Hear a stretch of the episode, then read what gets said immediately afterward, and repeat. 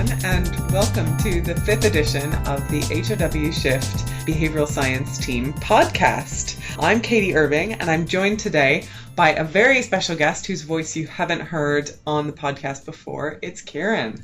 Hi, yeah, my name's Karen, and I'm part of the HRW Shift team.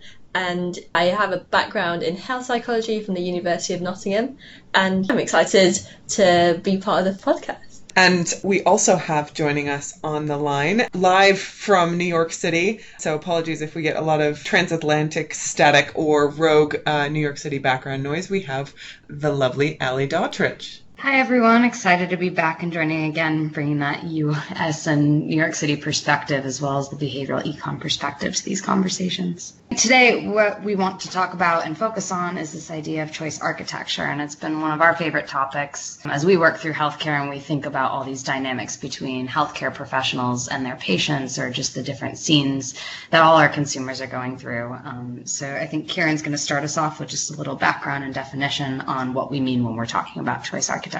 Yeah, so this term was coined by Thaler and Sunstein in 2008, and it refers to the practice of influencing choice by organizing the context in which people make decisions. And I love this terminology. I think part of the strength of choice architecture is in its name and how well that describes what is happening. So they talked about this in their seminal book Nudge, for which Richard Thaler actually won the Nobel Prize. Well, that and his subsequent practical work uh, actually won the Nobel Prize in 2017.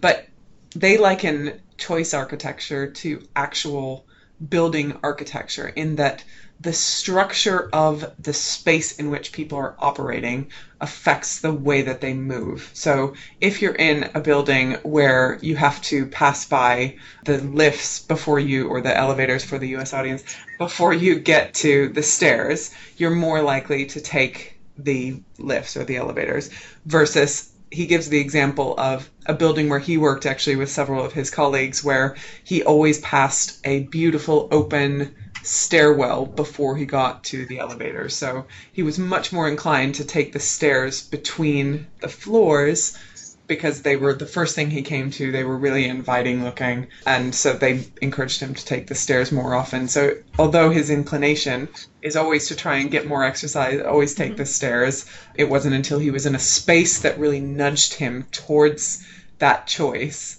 that he was more consistently taking the decisions he was looking for. And we'll give some examples of this, and then we can maybe go on to talk about why this tendency exists, why it's actually useful, why it's sometimes not useful, and how we can take better account of it in the way that we consider human behavior and market research. So maybe starting with a few examples. I know Kieran, you had one. Yeah, so quite a frequently mentioned example is how food is displayed in cafeterias. So whereby offering healthy food choices at the beginning of the line or at eye level kind of contributes to um, people making healthy choices, whereas having more um, unhealthy choices at the end of the line kind of enables you to kind of pick that last mm-hmm. and go for that healthier choice more often. I think we've all experienced that yeah. in a salad bar cafeteria line. If you mm. have salad first, yeah. you put salad on your plate and it takes up physical space on your plate and then there's less room for less healthy options mm-hmm. and it can really affect what you choose and similarly in the supermarket that's why they often yeah. have the fruit and veg as the mm-hmm. first thing that you come across it, because it helps you make kind of healthier choices I also wonder too. I mean, I know this isn't a visual thing, but there's a height disparity between me and Katie for sure. Maybe Kieran's in the middle, and so also thinking about like physically where something is put. I know that's something that's uh, come up in grocery stores, or we've heard a lot of examples of putting the sugary cereals at kids' eye level, so that that encouraged them to you know pick it up and ask their parents to buy it. And so I also think that that has an element too of you know just physically where all things are vertically down the line, and it all it all plays a role in just this tar- choice architecture and settings. That's a great point as well, Elliot. That brings up something that often comes up when we talk about choice architecture and was inherent in Thaler and Sunstein's definition of it, but is really important, particularly when we think about the role of choice architecture. So it's not actually taking any choices away from people, which is why I think people don't like sugary cereals at kids' eye level, um, is because it's nudging them possibly towards sugary choices.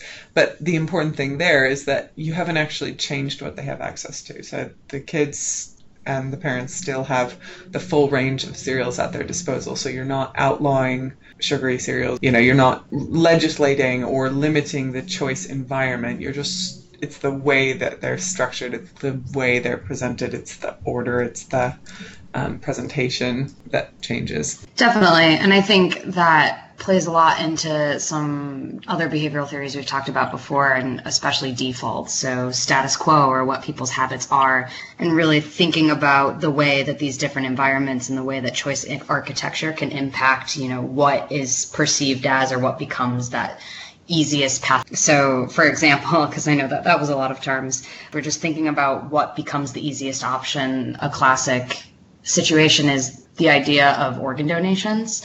And there was a big study done by Johnson and Goldstein, I think it was, who they went through and evaluated the framing and the setup of all of these organ donation questions, whether it was an opt in situation or it was an opt out policy.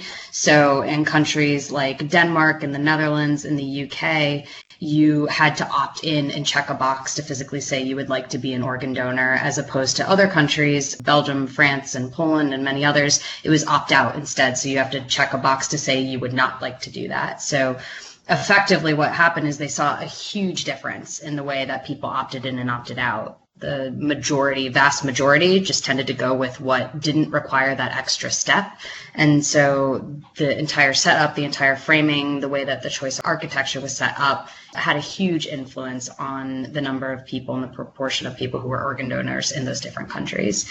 I, and to Katie's point, I think it's really interesting. You're not limiting choice. You're not saying you're not removing a choice here, but what you need to think about is there there always is some path of what's easiest. And the question is you know what is that easiest thing or what ways can you set up uh, different environments to keep that in mind and consider that? Yeah and that's a great example of a situation where pretty demonstrably the research has shown that people's intention is to donate their organs. You know if you survey people they say that they would like to but what was limiting uptake was the hassle of having to fill in the form. So, creating environments where you make it easier for people to make the choices that they want to make mm-hmm. for their own health and well being is a lot of how this is applied, particularly in a public policy context ac- across the world. But in the UK Behavioral Insights team, that's part of the work that Richard Thaler won his Nobel Prize for is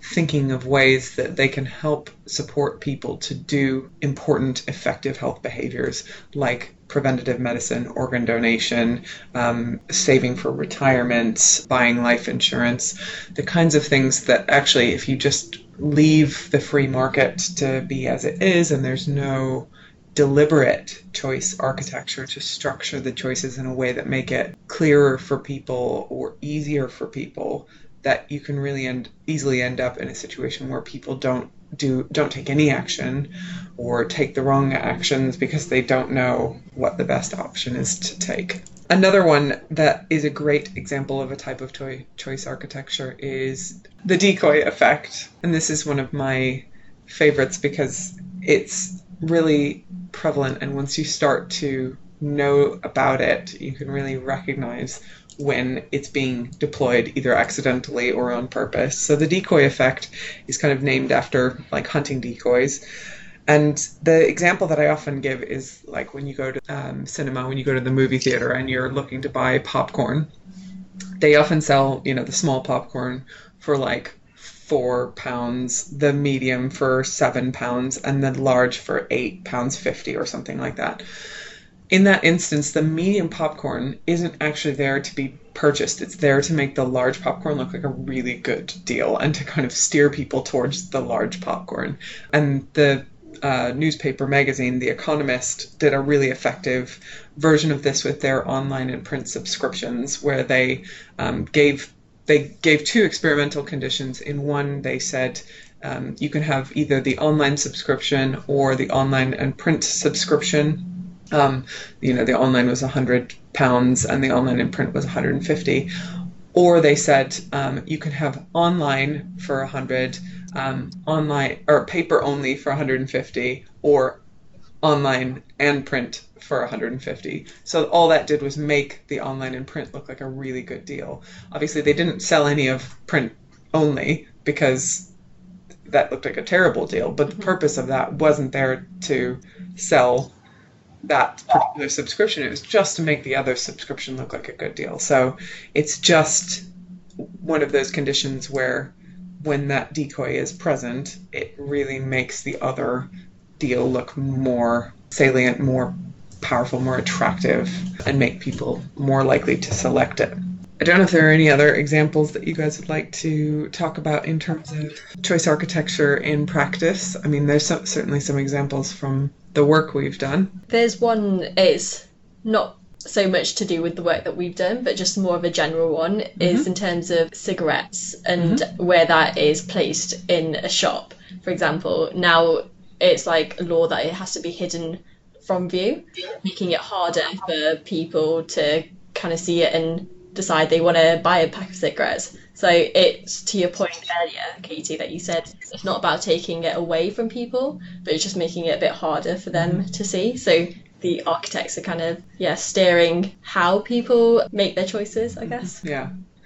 And Ali was making the point before we started recording, so I don't know, Ali, if you want to take this opportunity to make the point on the recording. Absolutely. Thinking about all these different examples that we've been going through, I think it's just really important to consider the fact that whether or not we are cognizant of choice architecture, it's something that is influencing our different perceptions and our different ways of making decisions. So, what this whole field aims to study and aims to explain and give us a language to talk about the ways that different environments have impact on consumers or HCPs. And that's something that we continue to look at because whether or not you're cognizant of, it or not, it's something that is having an influence in this space. Absolutely, well put. It's interesting as well, I think, that having the language to talk about choice ar- architecture, as I was kind of saying at the beginning, being able to have a term that we can pin on this tendency of the way options are presented in steering the choices that people subsequently make can be really, really powerful for us as mar- certainly us as market researchers to take account of because inadvertently we are choice architects. We're always coming into a situation looking for how people actually behave. But if we're asking direct questions, we are setting up a sequence, we are setting up options, we are we need to be very cognizant of the fact that there is a potential that we are building those options in a way that is steering people and try and avoid that in as much as possible. Um, and we'll talk go on to talk a little bit about some of the things we can be cognizant of. But I think knowing about choice architecture is also often really powerful for our clients in thinking about how people respond to their products, to the advice from healthcare professionals, from the the way that they respond to uh, messages that brands are putting out there. And in particular, I can think of a lot of clients for whom the understanding of how healthcare professionals are doing exactly like Ali was saying, that inadvertently becoming choice architects are inadvertently creating choice architecture. Knowing that healthcare professionals are doing that inadvertently, usually, they're usually not intentionally or not maliciously, certainly, creating choice architecture that steers patients away from or towards particular options, but they are often creating choice architecture and the ways in which they do that and the types of choices that they're building and how those create predictable responses can be so powerful for our clients. So knowing that again they're trying to perhaps facilitate ease for their patients, ease of understanding, but they might reduce a whole set of complicated products down to, you know, here it's basically between these two classes. Okay, so pick between these classes and then we'll go into the details of the product. Well, that's, you know, creating stages of choice rather than presenting literally all of the options. Again, to make it easier for their patients, but the fact that they're doing that is choice architecture and knowing that that's the case can be really powerful. And similarly, in, in brand areas where there are a lot of brands in a particular class, knowing how that can sometimes create the decoy effect or the perception of guidelines as defaults can be really powerful in helping people get a better grasp of why their customers are behaving the way that they are, why they're responding the way that they are to the environment that's being created. Yeah, that's a really good point too, Katie, in the way that maybe some healthcare professionals or maybe other choice architects are inadvertently are not even realizing the way that they're trying to make things easier for other people. Uh, recently, I've come across, across, a lot of research on this idea of tyranny of small decisions, um, which I think we've talked about a little bit, but I found really fascinating. And basically, it boils down the way that people keep chunking those bigger decisions into tinier and tinier pieces. But exactly like you talked about with your popcorn example, if you keep breaking things down into these tiny choices and you're not thinking of the bigger picture or you're not thinking of the wider context, every time you're making this decisions, you might keep buying that large popcorn instead of that small popcorn because of the way things are framed in that smaller subset. And over time, it ends up with a much less satisfying or satisfactory outcome uh, for the person who's making those decisions. And so, really thinking about the ways that we can even combat situations like that to really help people think about those long-term goals, think about their their weight, and maybe better ways to build a certain choice architecture where you can have that fuller picture picture uh, without overwhelming people. Yeah, that's really well put. And I mean, that brings together a lot of great threads from a lot of things we've talked about on this podcast and, and outside of the podcast uh, in the shift unit as well. Thinking about how we can apply this for market research. Thinking about having a background in experimental design and question framing and all of that, this is something that I'm really passionate about. And I think when we review different questionnaires or we're reviewing different materials as we're gearing up for a study, it's really important, I think, to think of ourselves as choice architects as we're creating all of these artificial environments. So even before you get to the analysis stage and before you're diving in and teasing out the findings, it's really important to remember that you're in your framing of questions, you're not biasing people, that something as simple as randomizing options to make sure that you're giving that variety, you're giving that balance, um, I think all plays a role in this and just continuing to remember that everyone involved this this is an artificial kind of environment but at its base and like we're doing at hrw you're trying to access that reality. So